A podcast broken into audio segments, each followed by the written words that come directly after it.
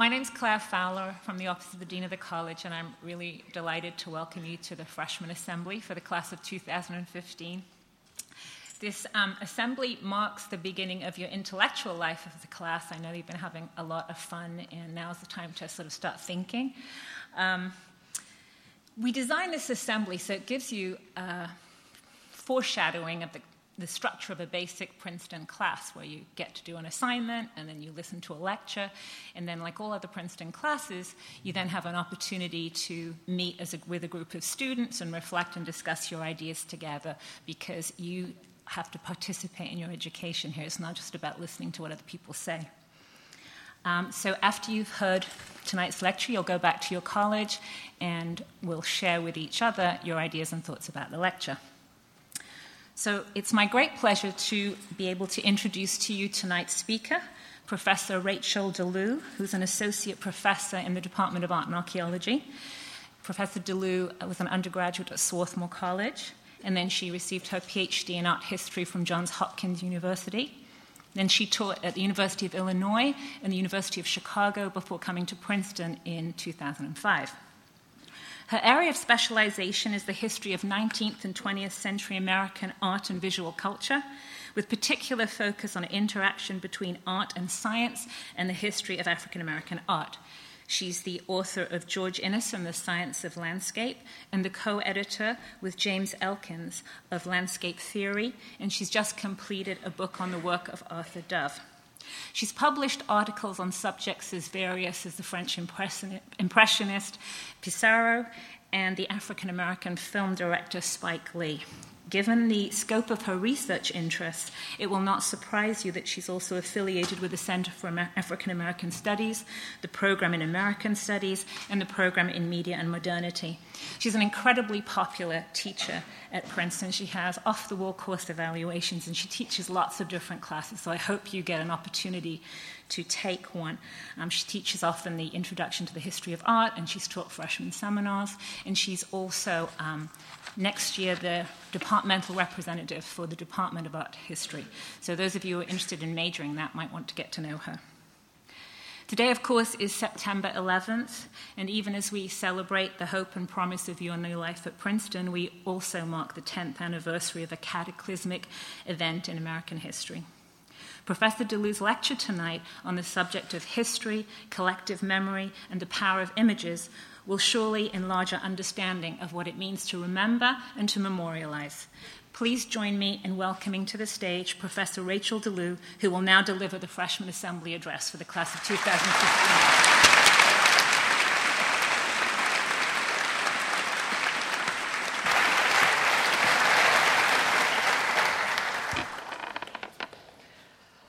Welcome. Welcome to tonight's assembly, and I should also say welcome to Princeton University. I know you're thrilled to be here, and I'm thrilled to have you here. And I'm thrilled to have the opportunity to speak with you tonight about a series of issues and questions that I myself spend a lot of time as a professor of art history thinking about. One of the great pleasures of teaching at Princeton, of being a professor at Princeton, is that I get to figure things out in collaboration with students such as yourself, some of the brightest, most interesting students on earth. So I'm looking forward to doing that tonight. I'm going to open my remarks tonight by quoting one of the two articles that I asked you to read in preparation for today's assembly. And this is a line from an article published in the New York Times nine years ago in September of 2002 on the first anniversary of 9 11. I quote No one could expect the memorialization of the murder of more than 3,000 people to proceed without controversy. No one could expect the memorialization of the murder of more than 3,000 people to proceed without controversy. As you know from your reading, the creation of the memorial to the victims of 9 11 at the Ground Zero site was indeed riddled with controversy, conflict, and a whole host of questions about what a memorial should look like, what information it should conclude, and what message it should convey.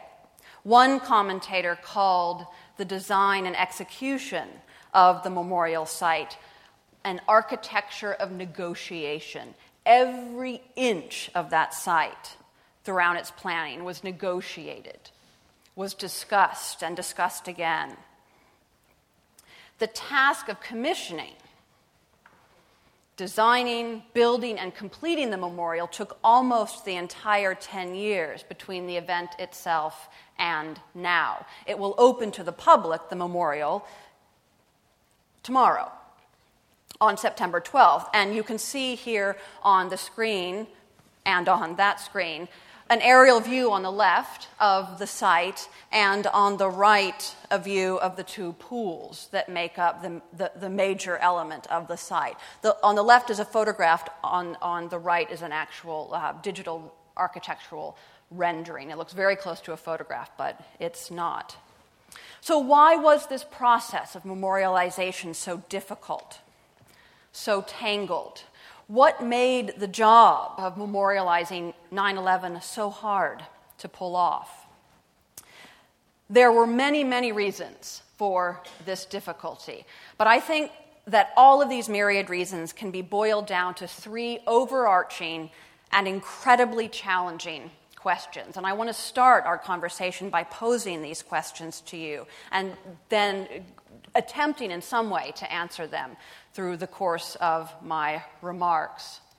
So, the first question, the first overarching question that underpinned the design of this site was this What exactly is it that is being memorialized at this site? Another way of saying that is what is the subject of this memorial? Will it focus on tragedy or recovery, death or life, the past or the future?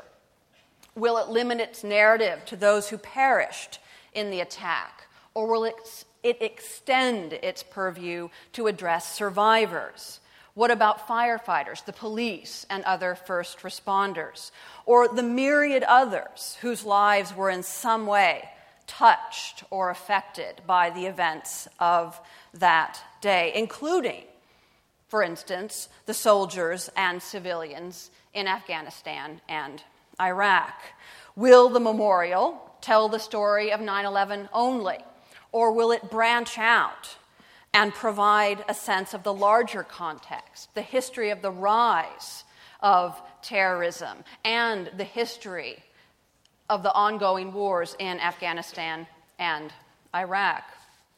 And I should say before I move on that I'm showing you two more views. On the right, an actual photograph, and on the left, an architectural digital rendering of the museum to give you some sense of the choices, as you know from the, reading the articles that were made about the content, that is to say, the subject of this place.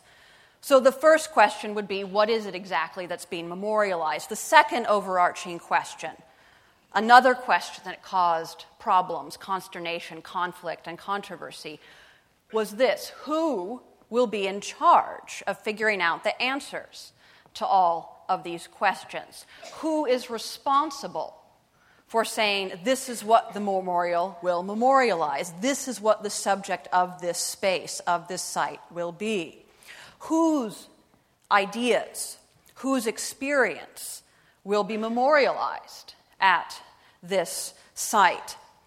A memorial, by its basic definition, and I really mean basic because I looked it up in the dictionary, performs the work of commemoration. So, if a memorial honors something by remembering it, and if you, you may have noticed on the website that I asked you to go through for the National September 11th Memorial, describes the site as just that a tribute of remembrance and honor. That's a quote, a tribute of mem- remembrance and honor.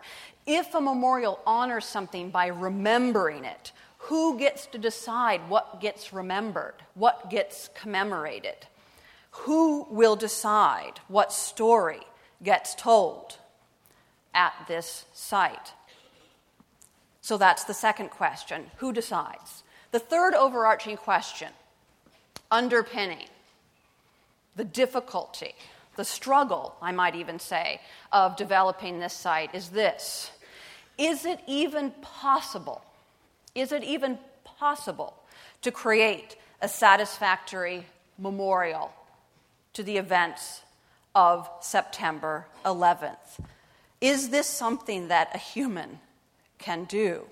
If nothing else, the thousands of people who, in some way, experienced or witnessed, who came to write about or think about, or who the events, or who were involved in the planning of the memorial site. If nothing else, all of these people, thousands, hundreds of thousands of people, agreed on one thing. They agreed on very little, as you know from reading the articles. They agreed on one thing. It is, these people, including myself, in a sense, impossible to fully comprehend and fully describe the magnitude of what happened on 9 11 the, there was a common vocabulary of difficulty and impossibility that emerged in that has emerged in the 10 years since that date. People described themselves as speechless, without words, paralyzed, numb, blank. Over and over again, people of all stripes said, Language fails me when I try to understand and when I try to describe that day, language fails me. And this is a really tricky position in which to be as a human because we humans like to talk, we like to describe. We dedicate a huge portion of our lives to describing what happened to us, what we did this day or that day, to what our world is like, to what we think of others. That's what we are. We are describing, talking, chattering machines. So, when faced with something that is indescribable, the question arises how do we do it? What words can we find? And we struggle, and we still struggle to find the words today. It's hard to wrap ourselves around what actually happened. There are still photographs that I look at, and the photographs have resurfaced in, in the past week, and I've been looking at them over, uh, over again. There are still photographs of things that happened on that day that I look at, and I look at, and I look at, and I continue to look at, and I look at some more, and it, I can't I can't begin to even fathom how that thing that I'm seeing in that photograph happened in my world. That that was a thing that was real in my world that was real. And I really somehow experienced it in this photograph that documented it. So if I'm in that state, if many of us are in that state still, 10 years hence, how is it? How is it that we can take this impossibility to fathom and to describe and turn it into a thing? How can any physical object, be it a park, a statue, a painting, a building, how can anything come to terms with this difficulty? How can anything communicate the indescribable, the unfathomable, the unimaginable, the incomprehensible? How can anything that we make take stock and give form to something of such scale and scope of violence, destruction, terror, and suffering? How do you make art that commemorates a world transformed? That's the final overarching question. How does one do it? And here are two more views of the site. And I'm showing you some uh, these views of the site so you can get a sense having looked at the website, of what some of the answers to these questions might have been. Now, these questions have faced designers in the past, and I'm showing you here four views of the Vietnam Veterans Memorial, which is sited at the National Mall in Washington, D.C., which was designed by the architect Maya Lin in 1981 through 1983 and dedicated in 1984. And I show you these uh, for a number of reasons, which I'll explain in a minute, but also because Maya Lin will actually come to campus on October 4th to speak as part of a series called Memory and the Work of Art. And I looked it up so I could tell you the information. Um, you can call to get tickets in advance, or you can go two hours early to the box office to, to pick them up. They're free, but just know that you have to have a ticket. Maya Lin is a very, very interesting architect, and it's terrific that she'll be on campus this year to continue this conversation that we're generating today. And Maya Lin and others in the past have been confronted with these questions. How do you memorialize or commemorate the Vietnam War? How do you memorialize or commemorate the dropping of the atom bomb on a city or two cities in Japan? How do you memorialize or commemorate Stalin's purges? How do you memorialize or commemorate the Holocaust? How, how is it hubristic to think that art can somehow do that? Uh, should we be embarrassed to even be embarrassed to even try? So Maya Lin was, was set with the task of memorializing the Vietnam War, which was a conflict that occurred between 1959 and 1975, that pitted North Vietnam, which was communist, against South Vietnam, which became in 1961 allied with the United States. And this was an incredibly controversial, divisive, and polarizing moment, or I should say, series of moments in American history.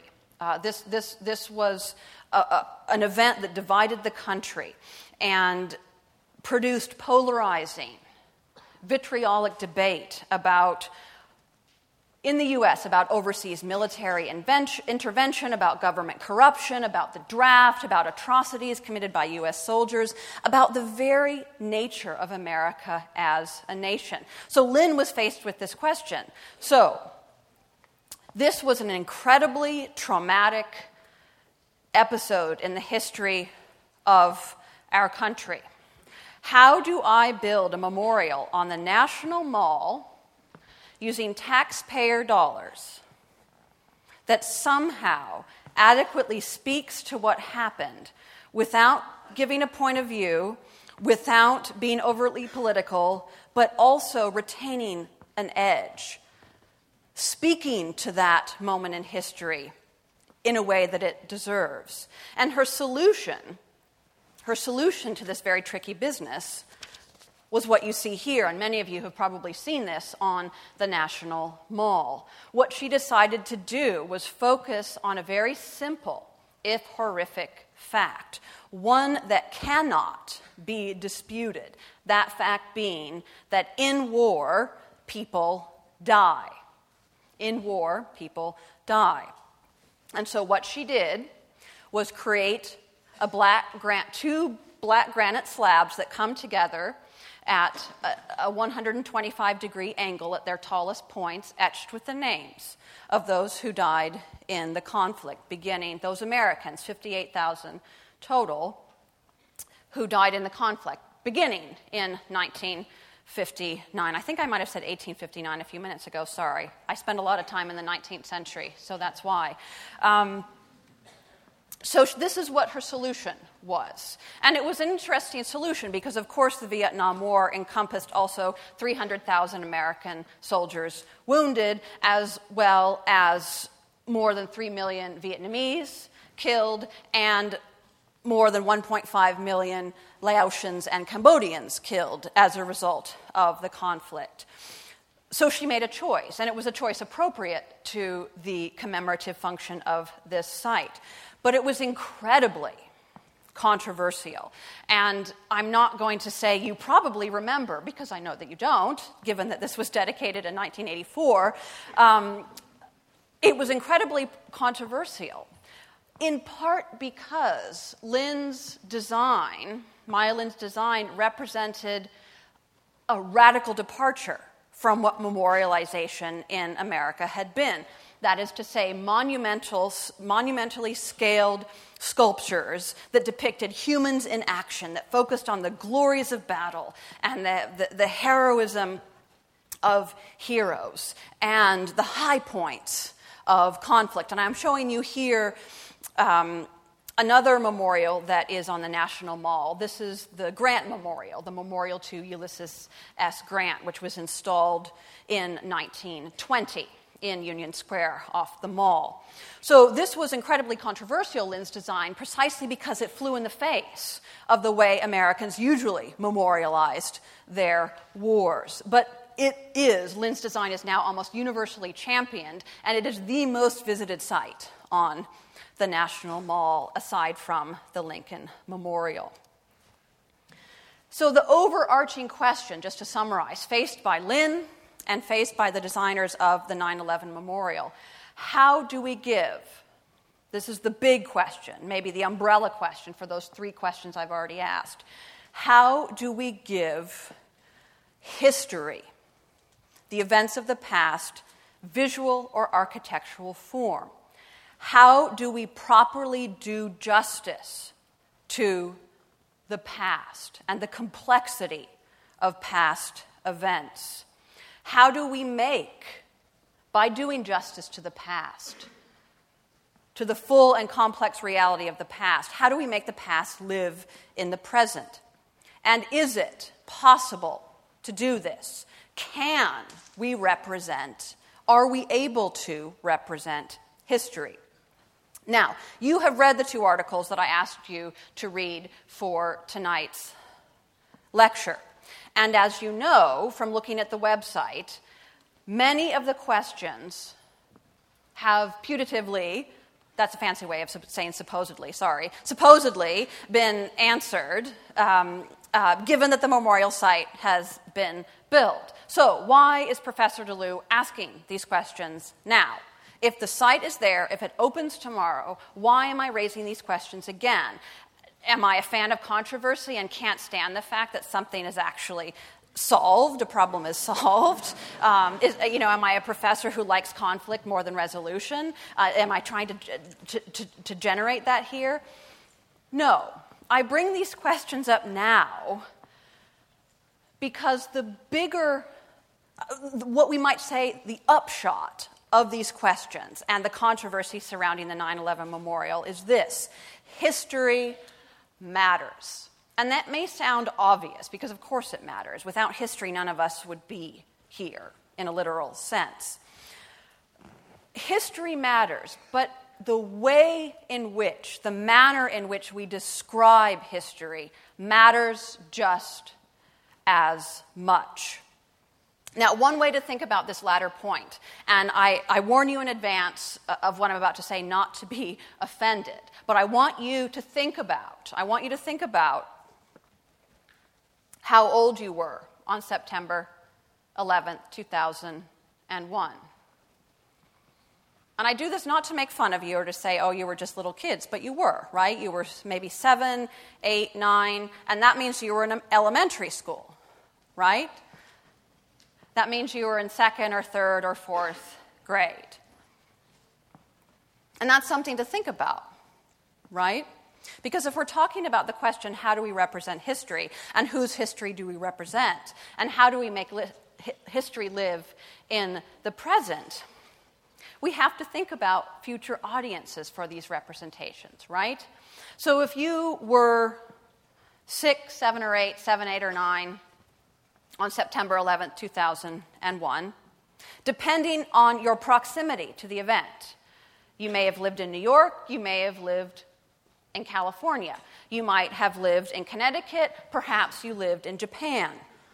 Depending on your proximity, you may or may not have a direct experience or memory of the events of this day. If you were seven, your parents probably tried to prevent you from having memories of this day. Parents probably shielded you from what was happening and turn the TV off when you walked into the room. And that probably made you grumpy because why can't you watch the TV as, as your parents do?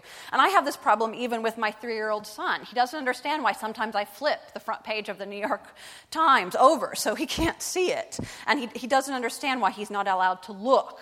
But chances are your parents didn't want you to look at certain things. And that means that some of the questions I'm raising, because I'm old, may not seem as pressing to you. They may not be in, as intensely part of your world as they are to, say, mine or other people who are a lot older. I won't say more grown up because that's never the case, but a lot older than you. But that doesn't mean these questions aren't important for you.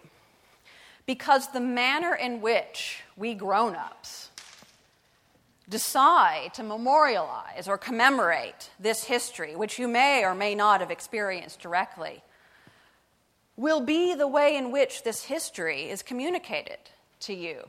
Your sense of the past of your country and the past of the world in which you live will be a function of what us grown ups, who are sometimes on the mark, but quite often rather misguided in what we do, it will be a function of what, and I'll stop saying grown ups because that sounds patronizing. You are grown ups.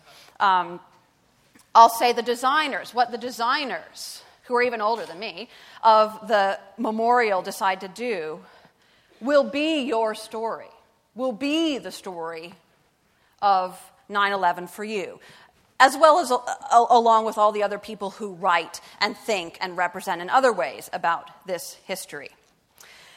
And this leads me to a second point about something that everyone, despite the controversies and difficulties, agrees on is this. No matter who you are, chances are for you, despite the controversy surrounding 9 11's memorialization, it is probably the case that it is for one, for you, for many, impossible to look away. Despite the horror of the day, despite the horror of the images that came out of that day, we sought and we continue to seek out as many images as we can, as much information as we can get our hands on. We did and we still do. Despite the horror, despite the un- incomprehensibility of the event, despite the fact that the magnitude of what happened exceeds the limits of our imagination, our ability to compute. We somehow feel compelled to keep talking about it. I'm talking about it still, right now. You've been talking about it today in various venues. We feel compelled to find some way to represent this day to ourselves, to memorialize in it, and commemorate it as individuals, but also as a group, as a nation, or as a, a, a, cluster of humans amidst a larger cluster of humans across the globe. And the sheer number and variety of commemorations that have occurred this week TV documentaries, solemn rituals, film festivals, concerts, museum exhibitions, poetry readings, special editions of magazines and newspapers. Everything from these things to the somewhat more strange, I'll say, diplomatically. Things like Suze Orman's show about the financial lessons learned from 9 11, or a show about secret messages from 9 11's dead, or, and this is the strangest one of all, a documentary about how Paul McCartney experienced the day. The sheer volume and variety of commemorations tells us that we need to talk and we need to describe and we need to compute. For those of you who had time, and I know you've got a busy schedule these few days, for those of you who had time to look at the, the New York Times Sunday edition this morning, probably saw the section called The Reckoning. And this is exemplary of our need to talk, our need to describe, our need to rehash. This was a 40 page section of the newspaper, and it was filled, teeming with descriptions of this day from a gamut of people. But it was also filled with quantification and statistics, charts, graphs, percentages. This many did that. That percentage of this did that. The war cost this much. The site took the, these many days to plan. It teemed not just with description, but with attempts to quantify, to put numbers on, to somehow make neat and tidy through familiar language the events of this day. We long and I'll use the words of the New York Times section here, we long to reckon. And to reckon, the verb to reckon means, literally means to calculate, to subject to arithmetic, to compute, to weigh up. And we long to weigh up. That is to say, we long to figure out, to calculate, to know, to quantify. Not because we take pleasure in death and destruction, but precisely because such death and destruction, such monumentality is so hard to comprehend, is so hard to again put into words. We endeavor we continue to endeavor. I'm continuing to endeavor right now by talking about this to trump incomprehensibility with an excess of description, with a mountain of representation, images, words, sounds, what have you, almost equal in magnitude to September 11th itself. Because we do this, again, because history matters. And again, because we know that the telling of history, the telling of 9 11, for instance, matters. How we choose, again, to narrate this history will have implications for us today and for future generations. History teaches us where we have been, but it also teaches us who to be and how to think. It shapes who we are and how we think now and in the future. It has a hand in the now and in the days to come. So we memorialize and remember yesterday in order to figure out what to be and do today and tomorrow. And we do so and have done so as humans incessantly across time. And I show you here four examples, four very, very different examples of monumentalizations, memorializations, commemorations of history. On the upper left is a, a, memorial called the Shaw Memorial, which was built in the late 19th century and sits in Boston Common in Boston, Massachusetts. And it memorializes African American troops who fought for the Union. On the upper right is the Arch of Constantine, which was made many, many years ago um, in 312 to 315 of the Common Era. And this is a memorial to Emperor Constantine's victory in battle over the rival Emperor Maxentius. Uh, and Constantine would come uh, to rule the Empire of Rome. Lower left is, in case you've um, never seen it before, but you probably have. It's probably on the cover of one of your high school history textbooks. That's dear old George Washington crossing the dear old Delaware. And this is a painting by Emanuel Leutze, which was created in 1851. And this, of course, for those of you who didn't read that chapter in your high school textbook, this commemorates uh, Washington's advance on Trenton during the Revolutionary War on December 25th of 1776 by crossing the Delaware River. And in the lower right is the Shanghai, what is known as the Shanghai Monument to Heroes, which was erected in uh, Shanghai, China in the 1990s. And this commemorates those, who, those Chinese who died fighting natural disasters as well as revolutionary, this, this, is the phrasing from the memorial, revolutionary martyrs who liberated Shanghai during the Opium War. So these come from across the globe, uh, and they all do the same thing. They attempt to somehow represent and remember history. We as humans do this constantly. You will now, everywhere you look, see a memorial to something, uh, from the sublime to the ridiculous. And the question again is not again, but maybe the big question I'm asking today is why? Why make art out of history? Why try to represent in visual or architectural form history? Why not hire a historian to write a book? Why not simply narrate the facts and set them down in ink? That will help us remember. We can just pick up the book and read it. Why hire an architect or an artist rather than a historian? And it's not just because folks like me need jobs, there's a reason. Art is a very, very powerful thing. It can do things that words cannot do. And I want to spend a little time talking about that now.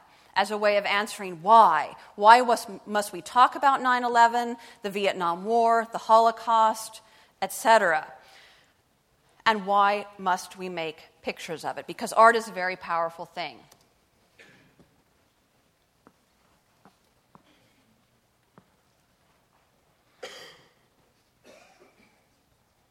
So you're all looking at me and thinking, why did she stop talking? Did she forget the lines? No. I wanted you just to look at what I put up.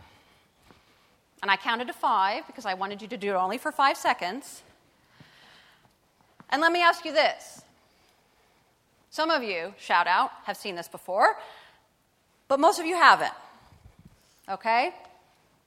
In the five seconds that you looked at this, before I identify it, before you know what you're looking at, did you or did you not develop an idea of what you were seeing?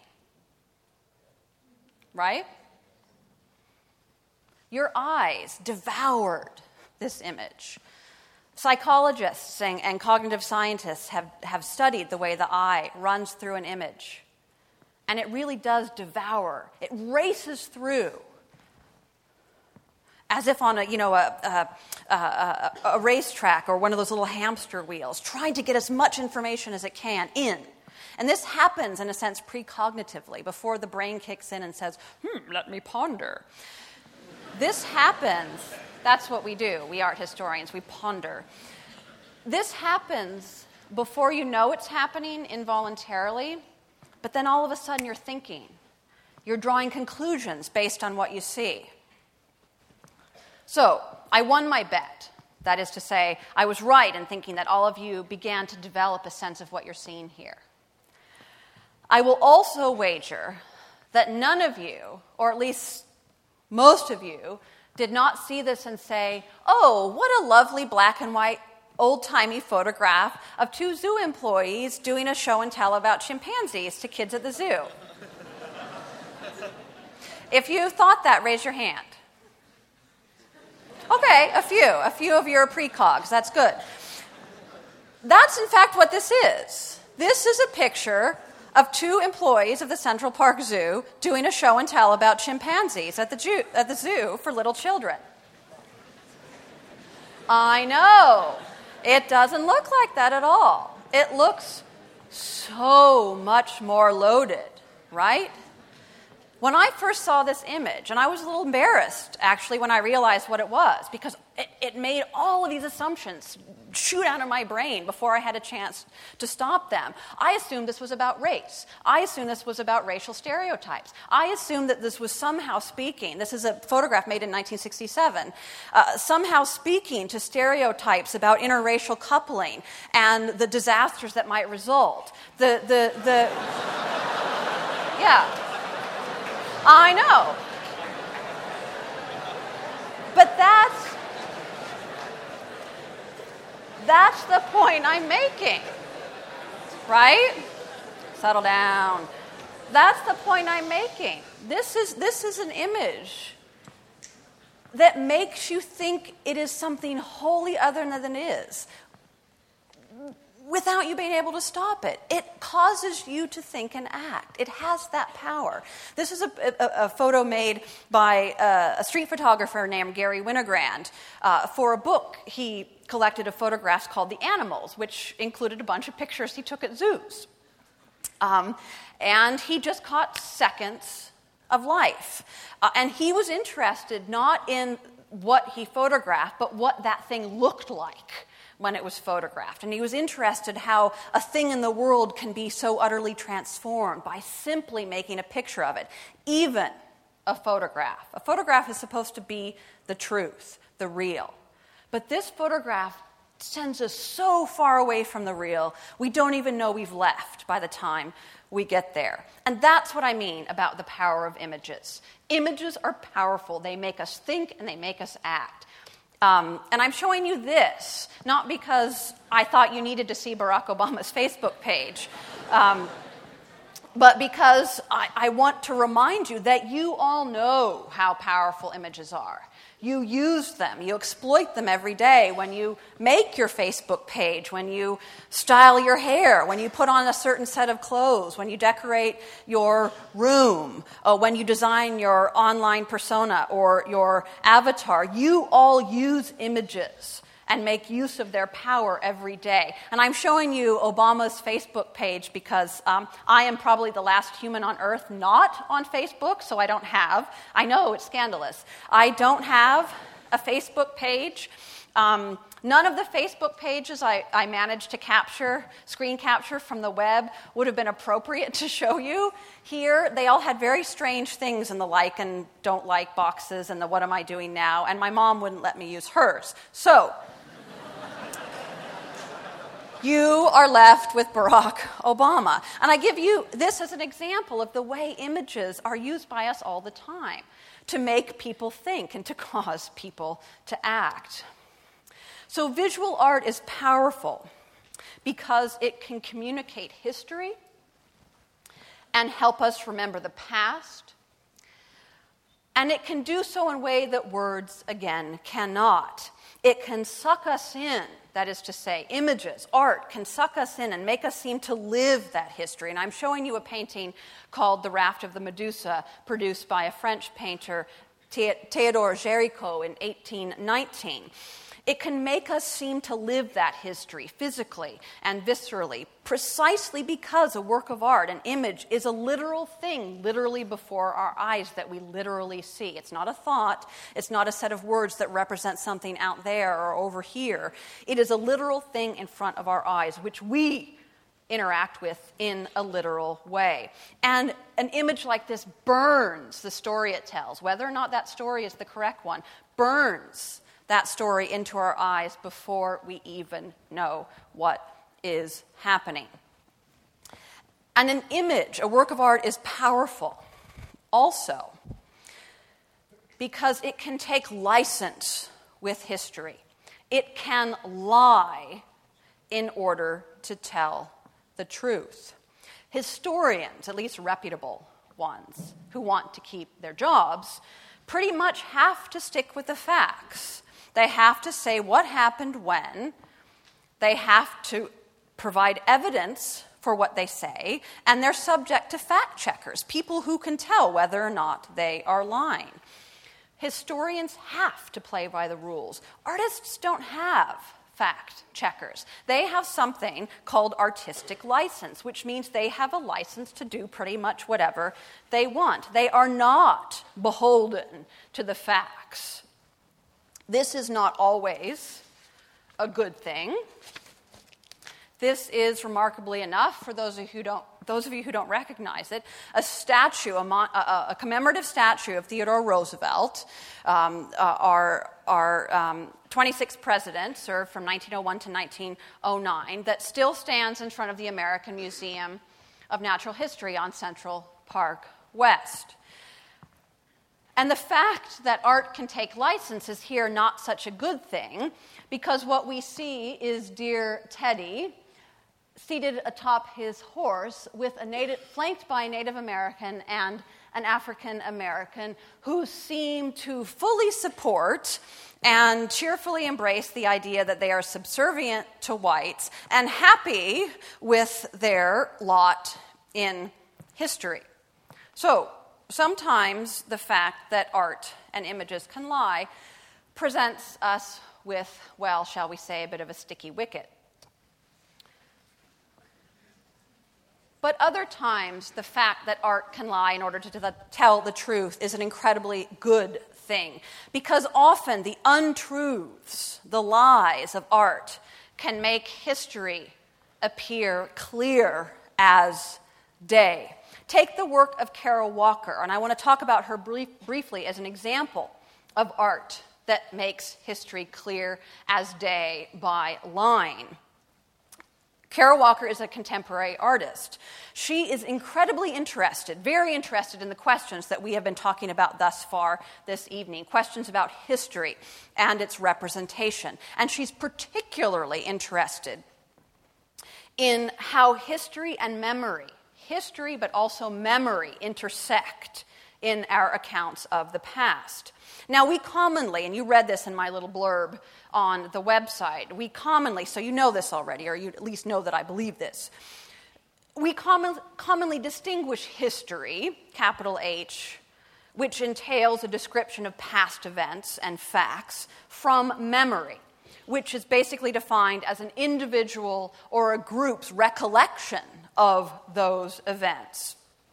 History, we assume, deals objectively with facts, while memory is personal and subjective, located in this murky middle ground between sensory perception and imagination, between, between the truth and untrustworthiness. And we know that memory isn't trustworthy.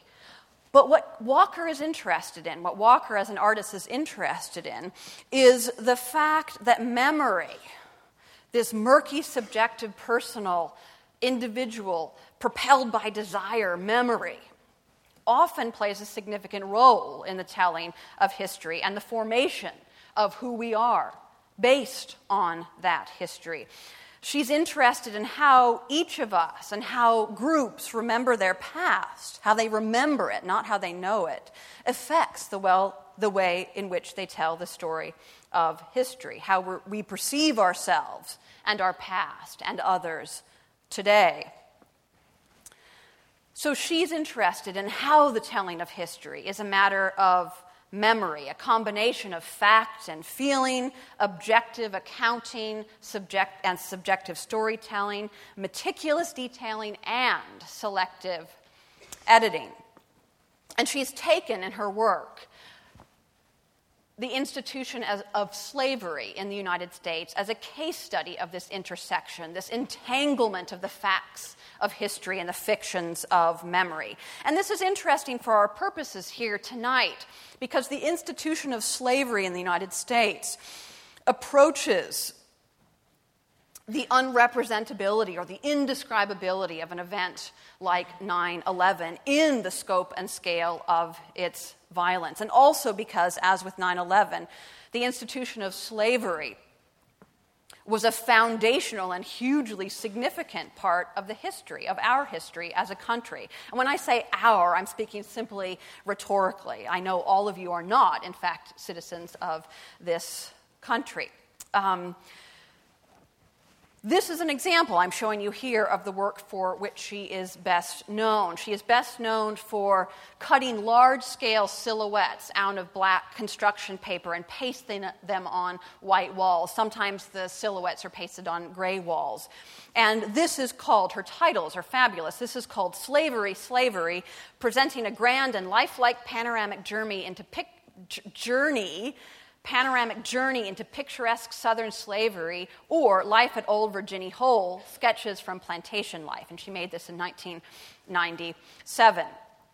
Um, so, what she's doing is pasting. This is an installation, it's a room, and the space is as important as the silhouettes pasted on the wall. And her work is very interesting to me because, at first glance, and you'll see a detail of it there in the middle, at first glance, it's very, and let me just go back so you get a sense of this. At first glance, it's very, very beautiful.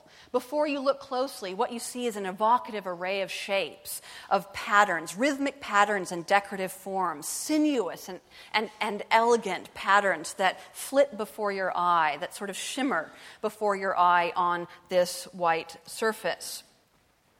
And the silhouette form evokes the polite arts of the past, um, purposefully so. On the middle is a detail of what I just showed you, and on the left is something that, that people used to make as a hobby. Instead of putting photographs in scrapbooks, they cut silhouettes of themselves and their friends and put those in scrapbooks. So they were like the photo albums of the 19th. Um, century prior to the invention of photography in 1839 and also the 18th century. So she's she's evoking this past polite form. She's also evoking Renaissance art. The, sin- the sinuousness and elegance, the finely detailed and calibrated uh, elegance of her forms evokes Renaissance painting. And this is a, a detail of a painting uh, fresco painting by Raphael, in, uh, the, the, the, Renaissance artist Raphael, in the Vatican in Rome. Uh, and they're called grotesques, but they're meant to be beautiful and entertaining. They're meant to titillate the eye. So when you first look at her work, that's what happens. You see beautiful and evocative forms. And many, many critics have pointed this out how she draws us in with the beauty and elegance of her work. But then we look closer and we see something that is not at all beautiful. And these are two more examples of her work. This is not from the Slavery, Slavery series. This is from another series, also with a wonderful title. Its title is The Emancipation Approximation from 1999 to 2000. And she gives us in her work beautiful forms but hideous subjects. Uh, distorted, grotesquely shaped bodies, acts of extreme and wanton violence, severed heads and limbs, bodily fluids, oozing puddles of muck and murk, scenes that seem so sadistic we wonder how a human mind, and I'm talking especially about the one on the right, could have thought it up.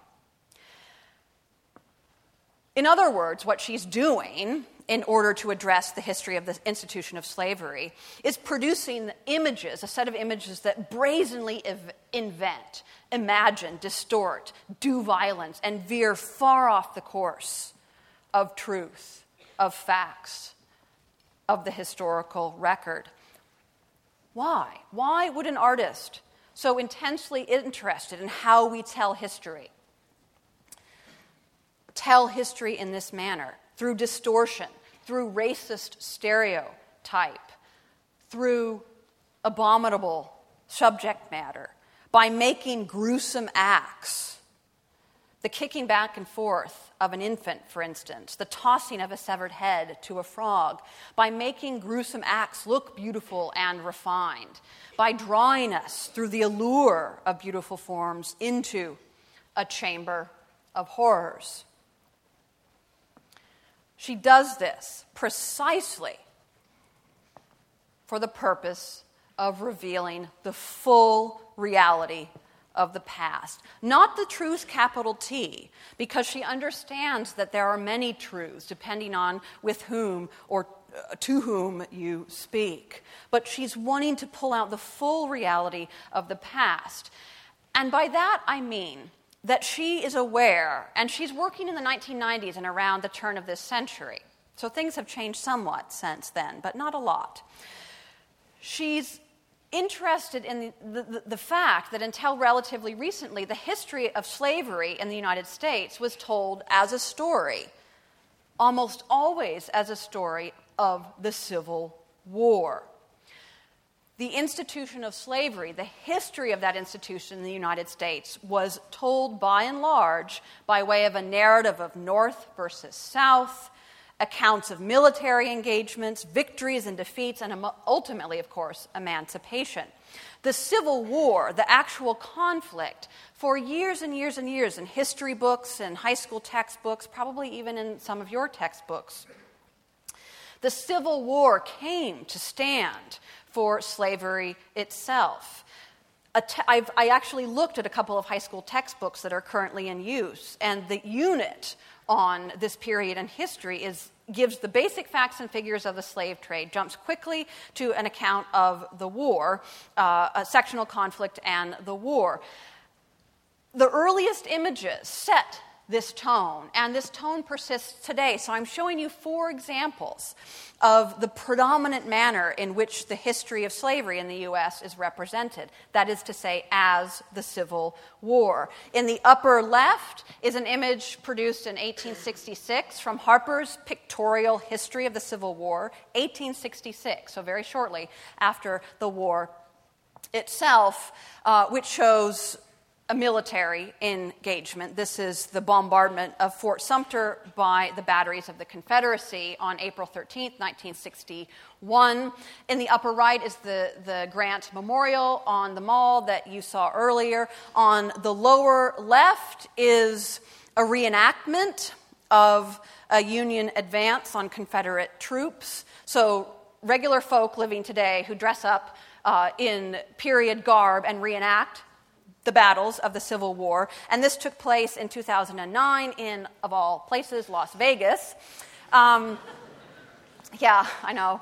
And on the lower right is a, an interactive video game that you can buy from the History Channel that allows you to wage the battles yourself.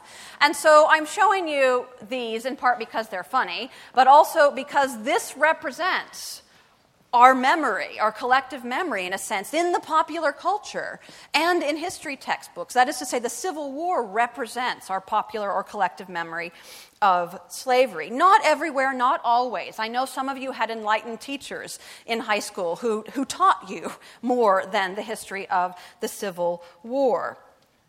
Another way to express this is by saying, probably all of you know a Civil War buff right? Somebody who's really interested in the Civil War and who might, in fact, take, take part in a reenactment in Las Vegas. But how many of you know of a slavery buff? Or somebody who's interested in reenacting the, the sale of people forced into bondage at a market in New Orleans? How many of you have played a first person player video game that allows you to sell people at a slave market, or allows you to be a plantation owner in charge of a group of humans who do your work. That just doesn't happen. And there's a reason it doesn't happen because it would be horrible. But it says something about how we encounter this history in our popular culture.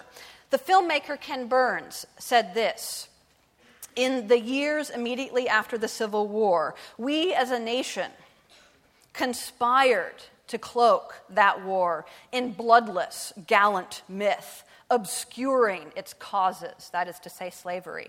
We struggled to rewrite our history to emphasize the gallantry of war's heroes while ignoring the equally important stories of slaves. We changed the irredeemable into the positive we changed the indescribable into inspiring tales.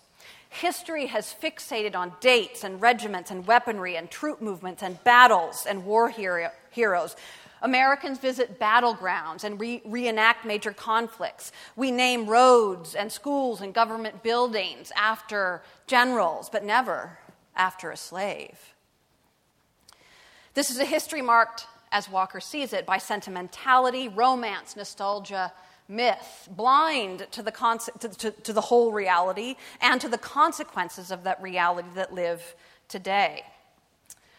And this is an analog, in a sense, to some of the things that are happening around 9 11. Some of you may have read about the talking points issued by the White House regarding commemorations for 9 11. Those talking points said you must emphasize the positive, you must tell inspiring stories. None of those talking points said find the most addled, drug addicted, post traumatic stress disordered wreck of a person and put her or him on the front page.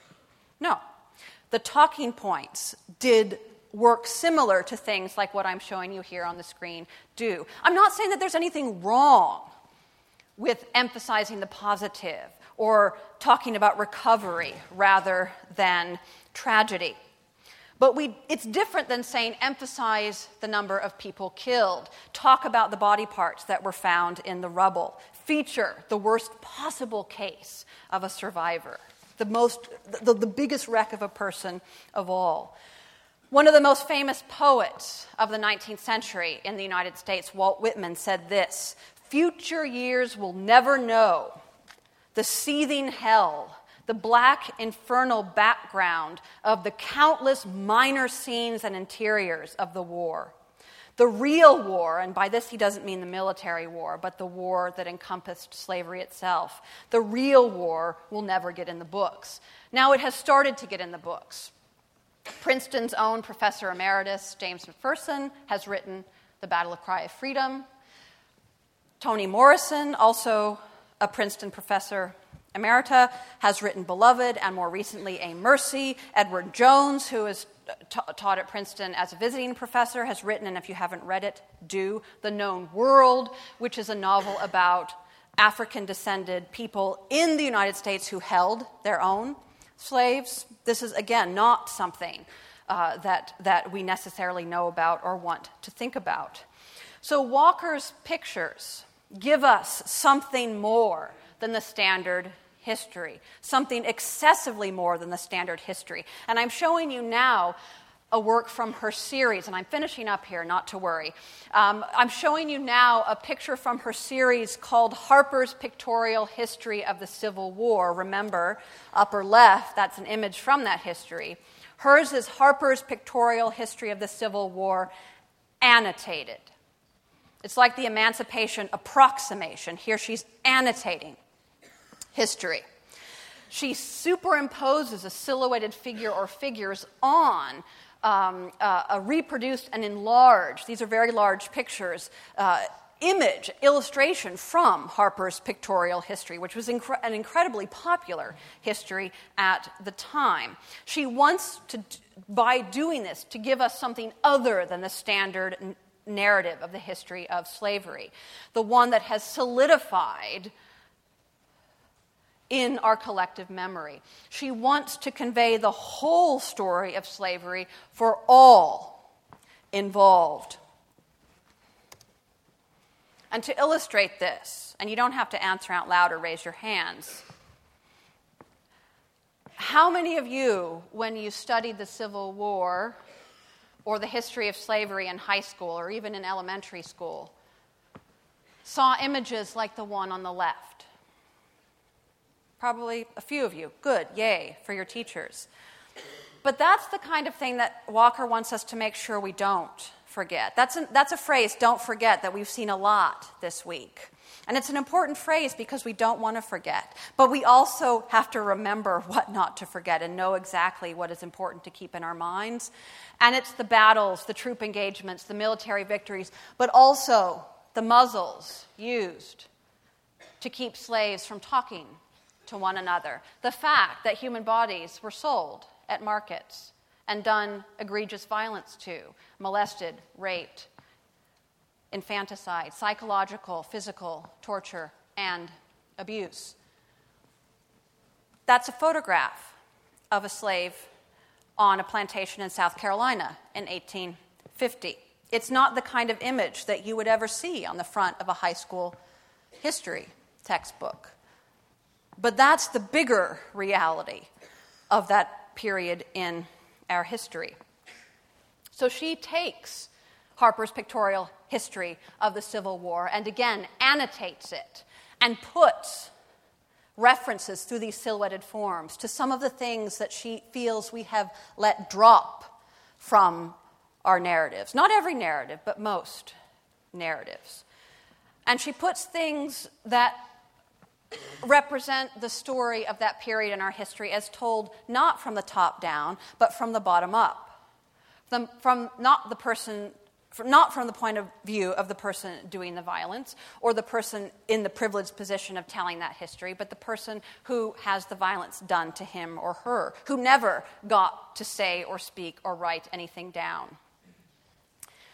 And she does so by presenting us with images, like in this image here, where she annotates the page that illustrates Buzzard's Roost Pass in the pictorial history. She annotates with gruesome, excessively gruesome images, uh, with, with things that are grotesque and horrific in the extreme. Images that don't depict the real or that don't document or show us the facts, but somehow do a better job of conveying, representing history than a reenactment or a video game or a memorial to Grant might. She's not saying this is the truth. She's saying the truth is a complicated thing. It's tangled, it's strange, it's weird, and it is not truth, capital T. There are multiple truths. And, and in never forgetting, we also need to never forget that there is more to a story than necessarily in the popular culture meets the eye. Now, these are incredibly controversial images, and this might be something that you talk about in your breakout groups after my lecture, and it's also something that I'm happy to talk about in a question and answer session afterwards. Uh, she's resuscitating exhuming incredibly vile imagery, racist stereotype um, that was prevalent uh, in the 19th century and around the early years of the 20th century, and making it present today. And some people say, why do this? Why dredge up the brutality of the past? Why replay these hateful images over and over again now? Why shouldn't we forget these? And other people say, we can't forget them.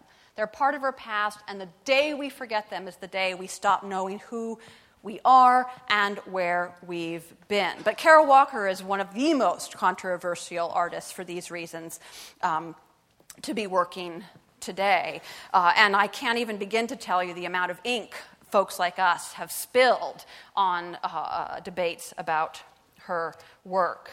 So, to close, I show you Walker in the context of a talk about commemoration, memorialization, the representation of history, because her work raises the big questions that I wanted us to think about today.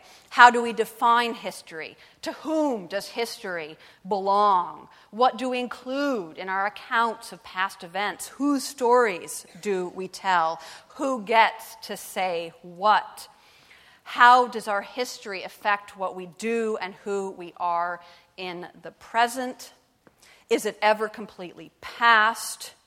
How do we recover from the darkest parts of our history while still remembering it? And even more broadly, and perhaps most importantly, what is our ethical responsibility to history and to the recounting of the past? What are we responsible as humans for doing with regard to stories about history? How do we make use of history to define ourselves, our values, and our institutions? And how can history and our accounts of it help us to be tolerant, honorable, and ethical humans? How can, and this is going to sound like a cliche, but I actually mean it, how can history and our accounts of it help us make the world a better place. Perhaps my ultimate point is this art.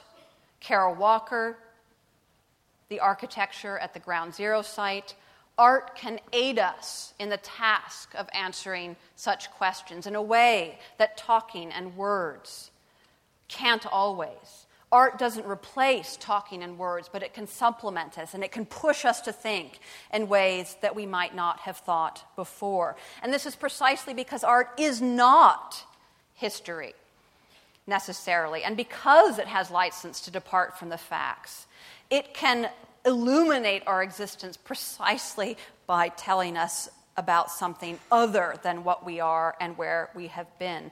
Art is a way of seeing it's a machine for thought, and it can help us figure out who we are and what we want to be. Thank you.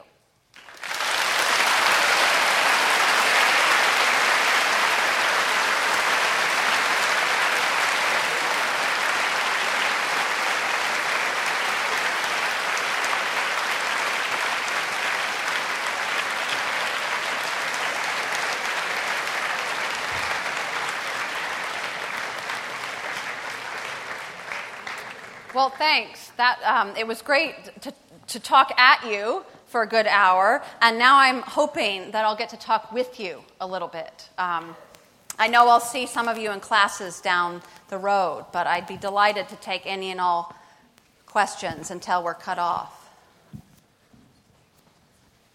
Yeah. And there's a mic coming your way, so, so wait to speak until you've got the mic in your hands. Thanks.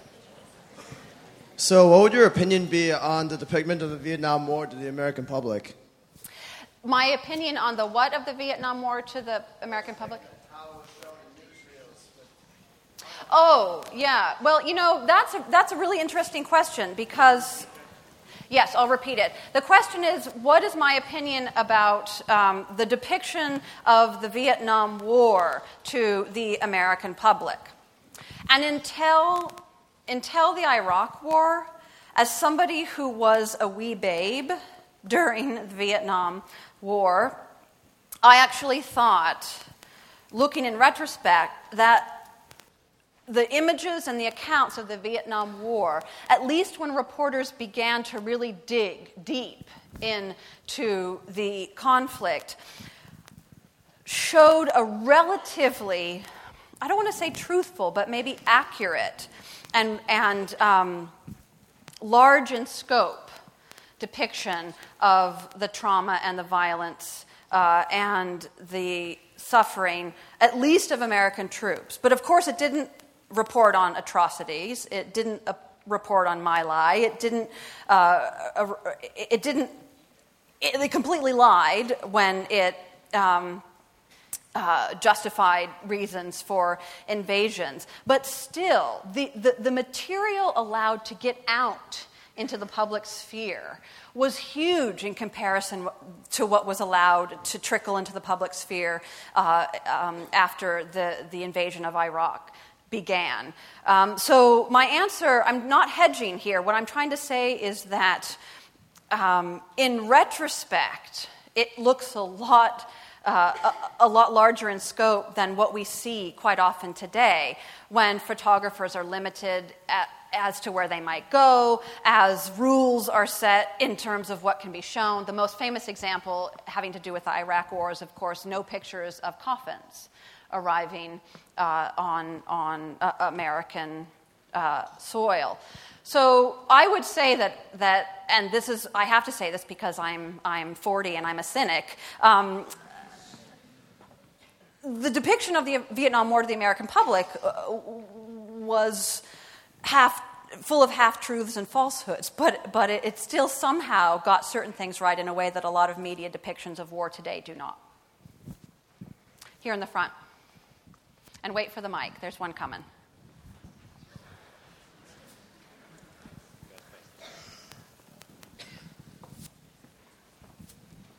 Um, really great lecture, first of all.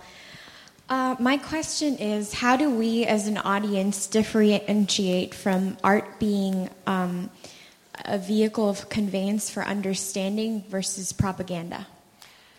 That's a super question. And sometimes the line is so fine, we can't differentiate.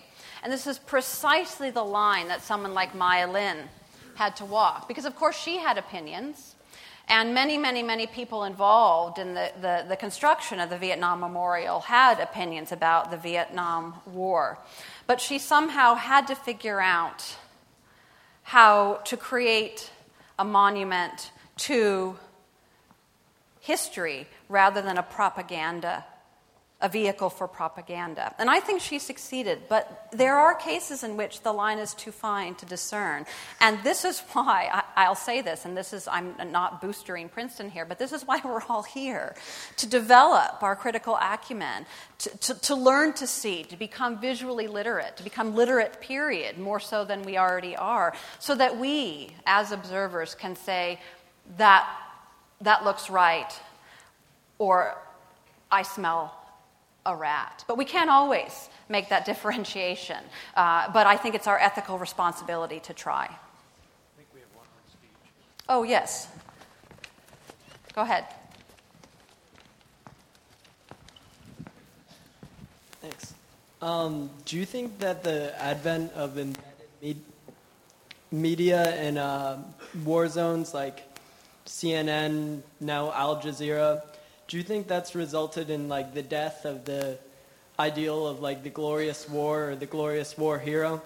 Like when you think about like the depiction of World War II versus the Iraq War, I mean, even if our media is pretty pro-American, there's still a lot of stuff about like atrocities and something like the Dresden firebombing really couldn't have happened nowadays without a much huger uproar from the American public. So, what are your thoughts on that? I think, I think that the embedding of photographers has had a double edged or two sided effect. And one of the effects is precisely as you describe. I think it is impossible when somebody is taking photographs and witnessing things from the heart of the conflict, as many uh, reporters journalists did during the Civil War. And Civil War coverage in the 19th century was far more graphic and far more widespread uh, uh, than, than any war hence. It's remarkable to think of what 19th century uh, coffee table books look like. I mean, they had pictures of dead bodies and, and, severed limbs in them. That's just not what we buy grandma for Christmas these days. Um, but but I would say that, that, that one effect was exactly as you described. Uh, when you're in the heart of it, the, it's hard to see the, the, the, it, it's hard to identify any single act or any single moment as monumentally heroic. Um, because it's in the context of things that are not heroic, not in the sense that they're atrocities, but, but much of life for an embedded photographer in Iraq or Afghanistan is sitting around and waiting in the dirt. So that's very hard to cull heroism and glory out of that. It's also the case that embedment of photographers because it's very carefully controlled by the military and by uh, the powers that be, that is to say, uh, the, the, the, State Department and the White House, has had a different effect in that it has created its own kind of censorship because those photographers are told, again, where they can and cannot be. Uh, so it may have had it may have had the effect of putting people in the center so that a certain reality is conveyed, but it also had the effect of a, a, a, kind of censoring that we may not have seen during the Vietnam War when photographers basically went wherever the heck they wanted to and photographed whatever the heck they wished to. Yeah. Other questions back here? Right there. Oh, sorry. Okay, in the balcony, yes, balcony. Go for it.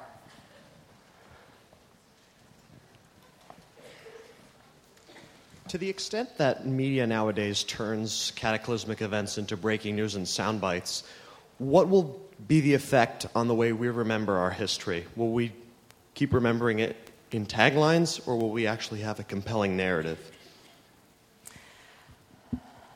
That's a great question. I'm, I'm trying to decide whether the optimist or the, the cynic in me should answer it. Um, I hope I hope that because of people like you and artists like Walker and other thinkers and provocateurs, my hope is that we can produce a compelling narrative. And it might be a fragmented, strange, murky narrative.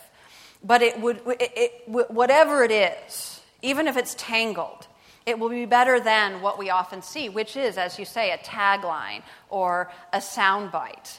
Um, and the news cycle today is so quick, things come in and out so fast that, that I sometimes feel that my world isn't a real thing, but a series of blips uh, on a screen and a series of iconic photographs and a series of, of phrases like the economic downturn, the economic downturn, the economic downturn, the economic downturn. How many times have we heard that phrase, the economic downturn?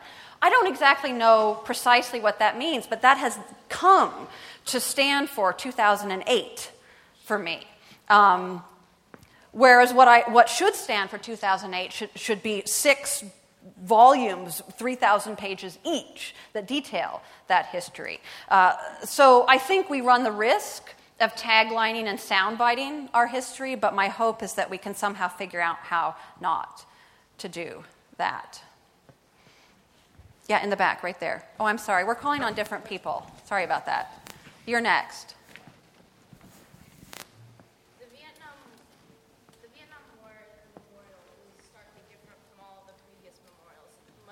The war itself was represented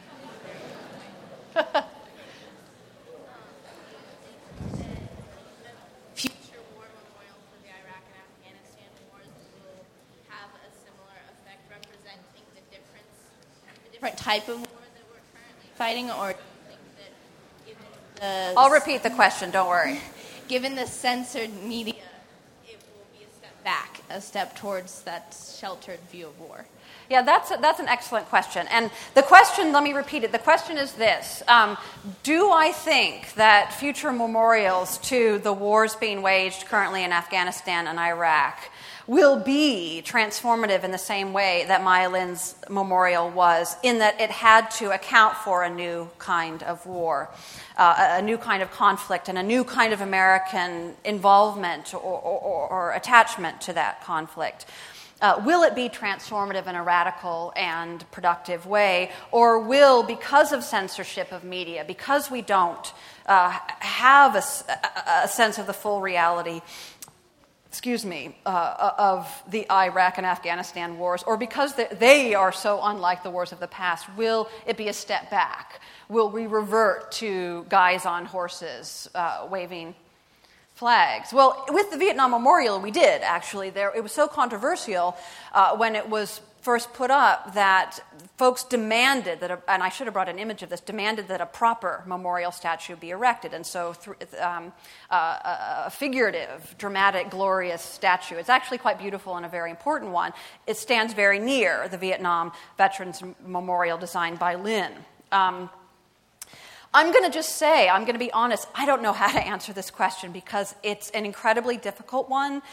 Um, because it's so hard to even imagine Iraq and Afghanistan as a war, period, the end. I mean, as a conflict that has one side against the other fighting over a, spe- a specified issue communism in, in, Vietnam, liberty and freedom in the American Revolution, slavery, uh, uh, and economic policy in the Civil War.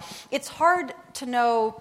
And th- that goes for 9 11 as well. Um, it was a discrete event that happened on one day, but its larger context is so complicated that my tendency is to think that whoever is assigned the task of memorializing these wars, as you're asking, is going to have his or her work cut out for him, absolutely, or her.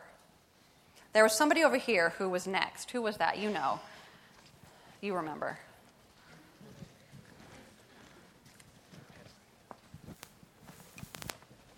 Hey. My question actually kind of builds on that one a little bit. So my question is, if the 9/11 memorial were to actually incorporate elements of like the Iraq and Afghanistan wars, course in both of those wars, even Yeah, so the question, the question is this. Um, if the 9 11 memorial were to somehow incorporate aspects or information about the current ongoing wars in Afghanistan and Iraq, how would that affect our pursuance of those conflicts, right, uh, uh, uh, uh as we go forward? That is a very, very important question because the, the, the thing about the 9 11 memorial is that it's attempting to remember and commemorate and memorialize an event that occurred as the result of actions and ideas and conflicts that are absolutely ongoing. So it's a very tricky situation. How do you remember something that hasn't happened yet or is not finished happening? Uh, and the, the quest, this question is how does that attempt to remember what is still happening influence what we do in the future? And I think it absolutely does. And the museum at the 9 11 memorial site actually does attempt to, and you may have gathered this from looking at the website, does attempt to spend time with the larger context of the terrorist attacks, with the history of Al Qaeda, with the history of extremism. It, it, it talks about Afghanistan and it talks about Iraq. But I have not seen it, so I don't know what the nature of that information is or, or how it looks or what its, what its implications are. So I guess professors like to talk a lot instead of just saying yes or no, but I guess my answer would be just yes. I think it will. I think it absolutely will uh, impact how we go forward. And that's the point, in a sense, that, that maybe I'm ultimately trying to make is that whatever we say now, however we depict history now, will absolutely influence how we act, the history we create in the future. Somebody from down here. Yeah, in the front there.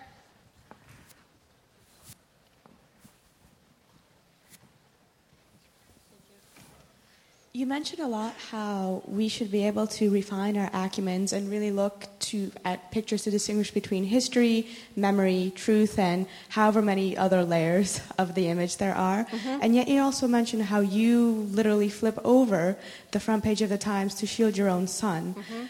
Uh, what would you say is the best way to kind of walk the line between these two approaches in order for us to understand and really respect all the possible meanings between an image and yet at the same time protect the ones that we care about until I guess the maturity level that they're Yeah. able to deal with these possibly traumatic images?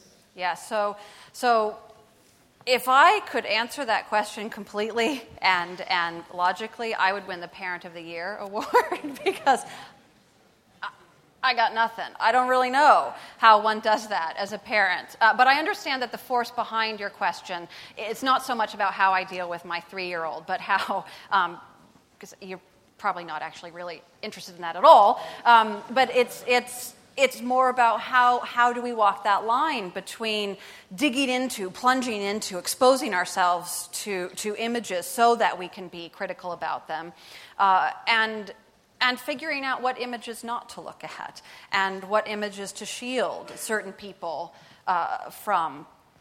And I think I think the analogy that might be drawn here is this having to do with the, free, uh, with, with the idea of freedom of speech. And, and you, this, th- this is going to sound so old school that you're all going to groan and, and wonder what I'm doing up here on stage. But there's a difference between expressing an opinion, making a picture, representing how you feel, even lying in art, and yelling fire in a crowded theater. And I think if we, and a, a professor of ethics or philosophy can answer this better than me, but our calculation has to do, must have to do with the potential damage, literal or psychological, um, that an image or an act might have on its recipient. So I need to weigh my desire for, say, my son to look at things clearly with open eyes and the damage that it might cause him because he has yet to develop that critical acumen in, in the same way that one might distinguish between freedom of speech and hate speech. Um, I think that, that the question you're asking is, an, it, it, it, again, has to do with a certain set of ethical precepts one develops about if, if the damage done by looking outweighs the positive upshot of that looking, you turn over the paper. And this is the debate that surrounds Walker. Is more damage done than good? By showing some of the vilest racist stereotypes from our country's past, do we do good? Are we performing an ethical act? Or are we harming? Are we practicing hate? That, that's the line we're walking, and I think it's a question of ethics having to do with damage and implications that we need to ask ourselves when we're making that decision. And when I figure out how to raise my child, I will let you know. One more. Okay, so what section haven't I called on? In the back. Okay, there's some somebody with a hand really way up, waving it wildly in the back. So you. Yes, you.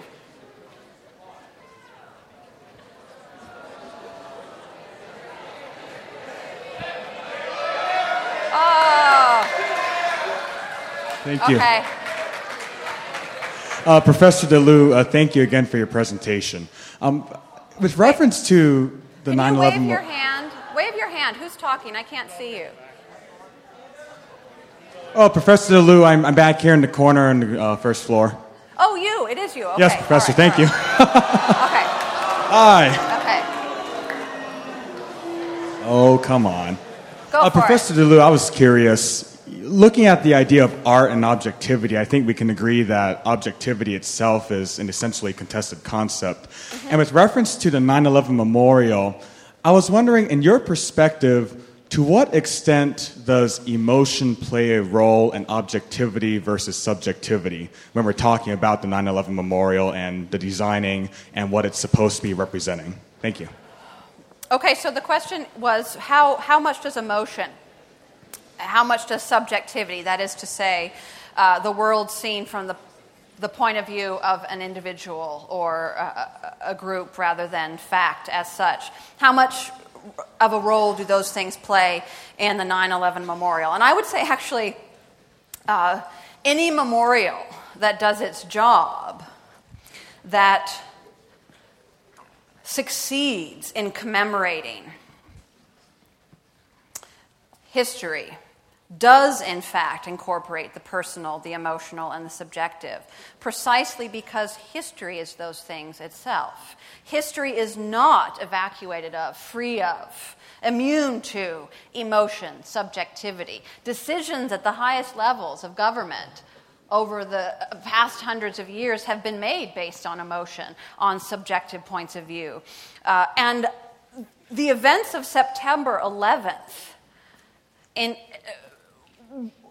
one can write them as facts, but our sense of them as humans, as individuals, and as a society has to do very much with emotion and subjective response. And so, if we write that out of a memorial, we are not, in a sense, commemorating how we lived that history. And I will say that I think the designers absolutely and purposefully injected emotion and subjectivity into the memorial, precisely through the, the arrangement of names, which is based on, uh, or was constructed by a computer based algorithm that itself was based on the opinions, the emotions of the survivors. Uh, that is to say, the, the family members uh, uh of those killed in the attack. So, etched in stone uh, on the edges of the pools is literally the emotion of those left behind. So, this is again another instance of instead of jabbering on, I would just say yes, yes, absolutely. Questions out there, but you all need to go back to your colleges. So let's just thank